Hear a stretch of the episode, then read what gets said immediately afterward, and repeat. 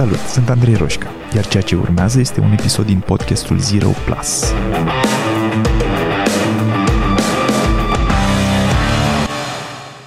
Îi întreb uneori pe clienții mei, la primele întâlniri, dacă au frați sau surori și dacă da, dacă sunt mai tineri sau mai în vârstă decât ei. Mă ajută să înțeleg lucruri despre ei și cum au crescut, mă ajută să identific, să izolez care dintre challenge-urile lor vin din contextul vieții lor și care vin din deciziile lor de viață.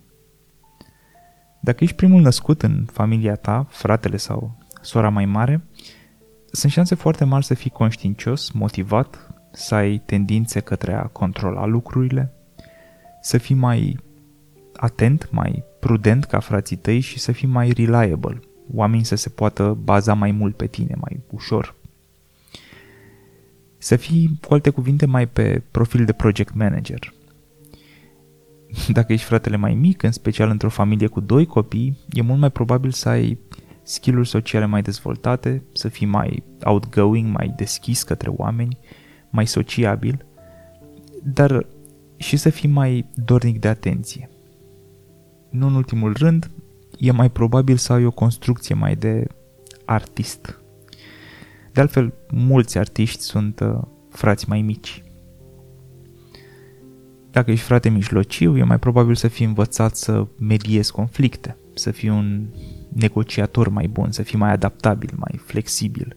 Iar dacă ești singur la părinți, cel mai probabil ești conștiincios, încrezător și e mai posibil să ai uh, veleități de lider.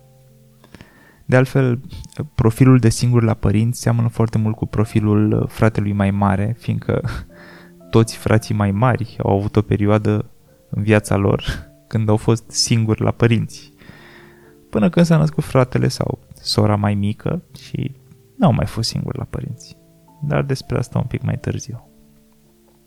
Practic, ne dezvoltăm diferit în funcție de ordinea în care am venit pe lume. Adică e important dacă suntem fratele sau sora mai mare în familia noastră, uh, fratele mai mic, mijlociul sau dacă suntem singuri la părinți. E, e o teorie pe care am găsit-o inițial acum mai mulți ani la Alfred Adler și mai apoi am aprofundat-o la Kevin Lemon, Dr. Kevin Lemon. E un domeniu vast, uh, am putea vorbi câteva ore despre asta, dar am vrut să explic astăzi doar câteva pattern-uri, șabloane pe care le întâlnesc frecvent în munca pe care o fac și care mă ajută și pe mine și pe clienții mei să ne explicăm de ce suntem așa cum suntem. Ordinea în care ai venit pe lume contează pentru că lumea noastră, atunci când suntem mici, tineri, încă maleabili, ține în mare măsură de puțini oameni cu care interacționăm în acești primi ani de viață. Deci, familia. Iar dacă ne uităm la dinamica relațiilor, primul copil și cel de-al doilea copil se nasc în lumi foarte diferite. Uh, fratele mai mare, primul născut, beneficiază de atenția și dragostea totală și completă a părinților, cât timp e singur pe lume. Sigur, unii părinți sunt mai capabili de dragoste și atenție și alții mai puțin. Nu despre asta e vorba. Indiferent cât sunt ei de capabili, acea dragoste de care sunt capabili și acea atenție de care sunt capabili, ei o trimit către un singur copil. Așa că fratele mai mare beneficiază de 100% din această atenție. Apoi, câțiva ani mai târziu, poate un an, poate trei, poate cinci, când al doilea copil se naște, el se naște într-o lume în care dragostea și atenția disponibilă pentru copii e, uh, sunt deja date. Sunt deja date către fratele mai mare, către primul născut. Iar acum, odată ce apare al doilea copil, familia direcționează o parte din acea dragoste, uh, fie ea și o parte perfect egală, jumătate, către el, către fratele sau sora mai mică. Cu alte cuvinte, cel de-al doilea copil, deși se naște în aceeași familie, se naște într-o lume diferită, într-un context diferit, în care relațiile și interacțiunile dintre uh, oamenii principali din viața lui și singurii până la o anumită vârstă, uh, arată complet diferit față de lumea în care s-a născut uh, fratele mai mare. Și asta produce un, un shift, o diferență majoră de optică asupra lumii între cei doi frați. De ce? Păi, fratele mai mic simte că are nevoie să lupte pentru acea atenție, pentru dragoste. Trebuie să se facă plăcut, să, să-și câștige dreptul ăla de a fi iubit, de a primi atenție. Pentru că altfel ea e dată. Fratele mai mare sau sora mai mare, pe de altă parte, simte că îi se ia, că îi se retrage ceva, ceva ce până în acel moment a avut. Și tehnic și el are dreptate. Avea 100% din atenția familiei, iar acum are 50% din ea sau oricum nu mai are 100%. Ceva i s-a luat. Și modul ăsta de a interpreta, modul ăsta automat de a interpreta lumea la vârsta aia, face ca viitorii adulți să se ducă în niște direcții destul de diferite. Da? Mai târziu în viață, această eh, mică diferență de percepție se transformă în trăsături de personalitate. Frații mai mici au în general, spuneam, abilități sociale mai bine dezvoltate – sunt mai sociabili, poate extrovertiți sau cel puțin ambiverți. Uh, știu să se bage mai ușor sub pielea altor oameni. Pot fi văzuți chiar ca fiind un pic mai manipulativi când e nevoie, uh, sunt mai capabili să se facă plăcuți de ceilalți. De ce? Fiindcă atunci când erau mici, au simțit că au nevoie să facă aceste lucruri ca să obțină atenție și dragoste indiferent dacă ce au simțit era real sau nu. Dar nu înseamnă că lucrurile chiar așa stăteau. Înseamnă doar că e foarte ușor pentru un copil, la vârsta aia, să interpreteze lucrurile așa. Am nevoie să învăț să mă fac plăcut și să mă bag pe sub pielea altor oameni astfel încât să obțin lucrurile astea. Dezvoltă un set de abilități pe care primul născut n-a avut de ce să-l dezvolte în mod deosebit, cel puțin nu din această, nu, nu la acea vârstă. Sigur că putem argumenta că lucrurile de fapt nu sunt chiar așa, că părinții își pot uh, iubi ambii copii în mod egal și tot așa și, și e corect. Dar copiii de 3 luni sau 2 ani nu analizează lucrurile în felul ăsta. E, e o perioadă în care ei au nevoie să înțeleagă lumea, să dea un sens lumii, să, să învețe cum funcționează și caută răspunsuri. Iar aceste răspunsuri sunt în, într-o proporție mare bazate pe emoții, pe, pe ce simt și mai puțin pe analize raționale la vârsta aia. Să mai luăm un exemplu. Uh, poate că mulți dintre cei care au crescut într-o familie în care uh, avea un frate mai mic sau mai mare, dar o familie, să zicem, cu doi copii, uh, dar și, și, și un, un număr mai mare de doi, hai să spunem așa, au, uh, au trecut prin, uh, au auzit de multe ori, de-a lungul uh, copilăriei, fraze de genul uh, mama se duce până la pâine sau coboară până la magazin, ai grijă de frățiorul sau surioara ta. Sau, uh, când trece strada, îl ții întotdeauna de, ai grijă să-l ții de mână pe frățiorul tău mai mic, da? Și te uiți în stânga și te uiți în dreapta și ai grijă să stea tot timpul lângă tine și de principiu ai grijă. Chestia asta are un impact, din nou, la o, la o vârstă fragedă, are un impact diferit asupra copiilor. Um, pentru că fundamental schimbă niște schimbă două lucruri. Schimbă modul în care ei se raportează la responsabilitate, adică e un pic cam mult să pui în spatele copilului mai mare, da, la o vârstă fragedă, responsabilitatea de a avea grijă de fratele sau de sora mai mică, în contextul în care el e copil și probabil că nu poate încă avea ca lumea grijă de el. E un pic cam mult. Sigur că nu ne...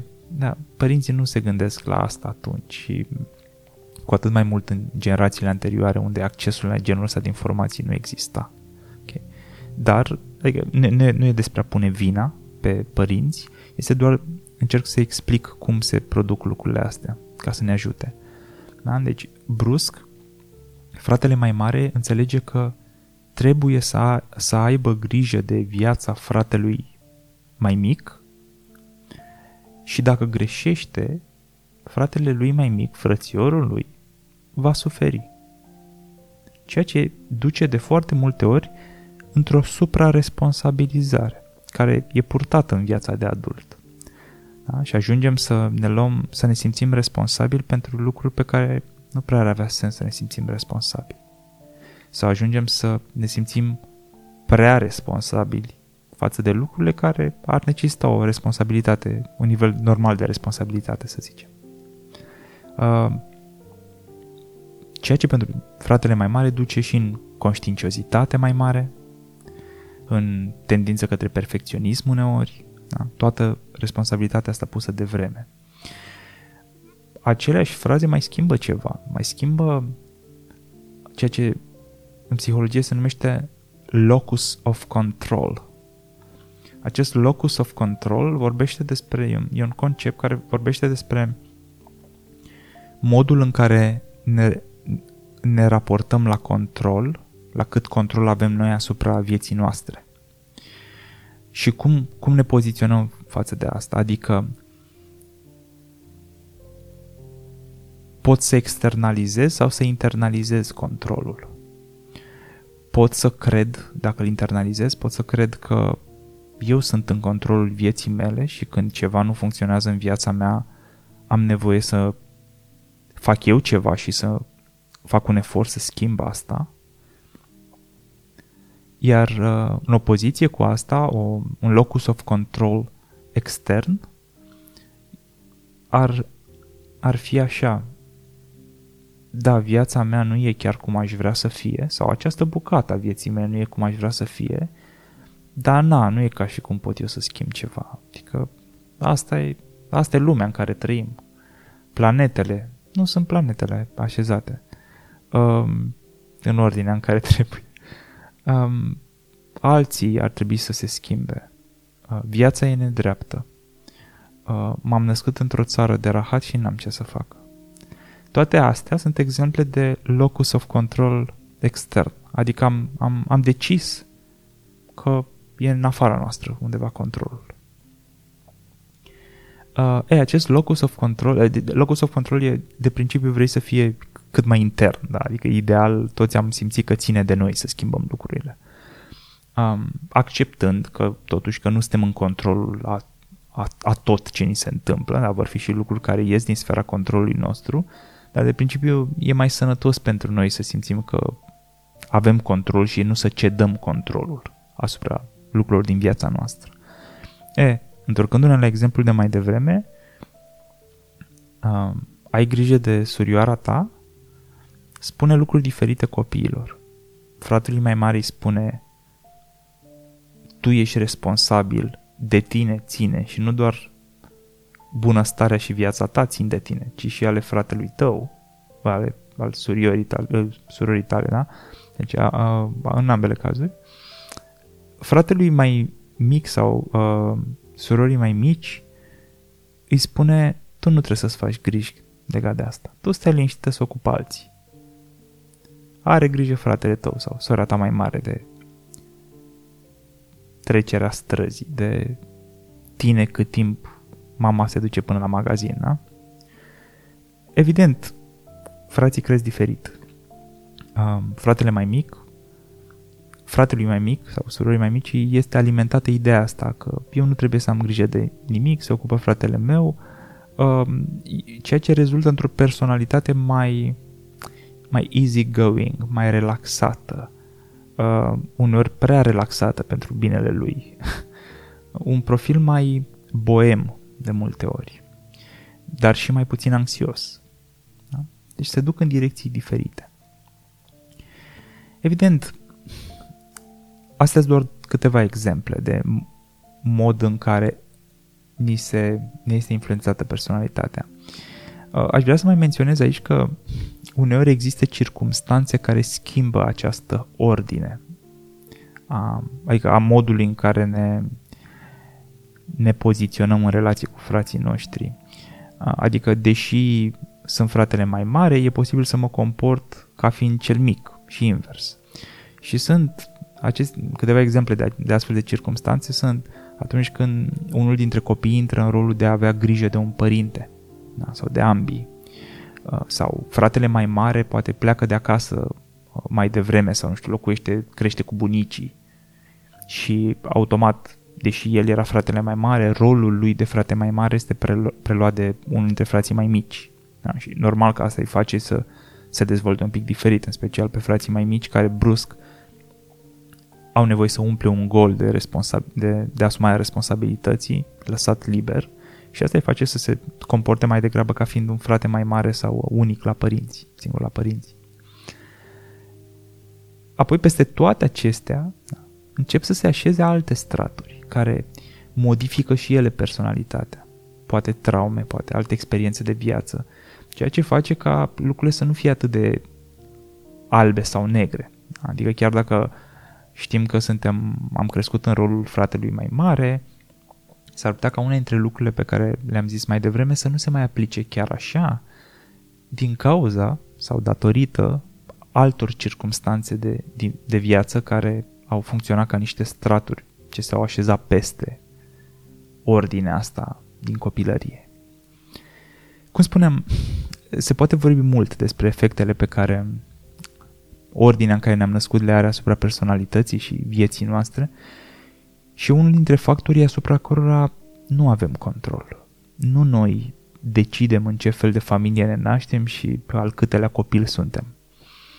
Însă informații ca acestea ne pot ajuta să ne înțelegem mai bine, să înțelegem diferențele dintre noi și frații noștri și mai apoi, dacă vrem, să decidem ce anume vrem să schimbăm și ce avem nevoie mai degrabă să acceptăm la noi și la modul în care funcționăm. Iar dacă sunteți părinți și acum vă întrebați ce puteți face ca să controlați asta, răspunsul este foarte puține lucruri. Poate doar să înțelegeți mai bine pe copiii voștri, să acceptați diferențele dintre ei, să îi comparați mai puțin pe unii cu alții, să-i sprijiniți în propriul drum și să vă asigurați că nu ați făcut copii cu speranța că vor trăi ei viața pe care n-ați trăit-o voi. Și spun asta gândindu-mă la cuvintele lui Carl Jung care zicea că Nimic nu are o influență psihologică mai puternică asupra copiilor decât viața netrăită a părintelui. Deci, pe cât posibil, să ne trăim viața noastră, nu pe a copiilor noștri.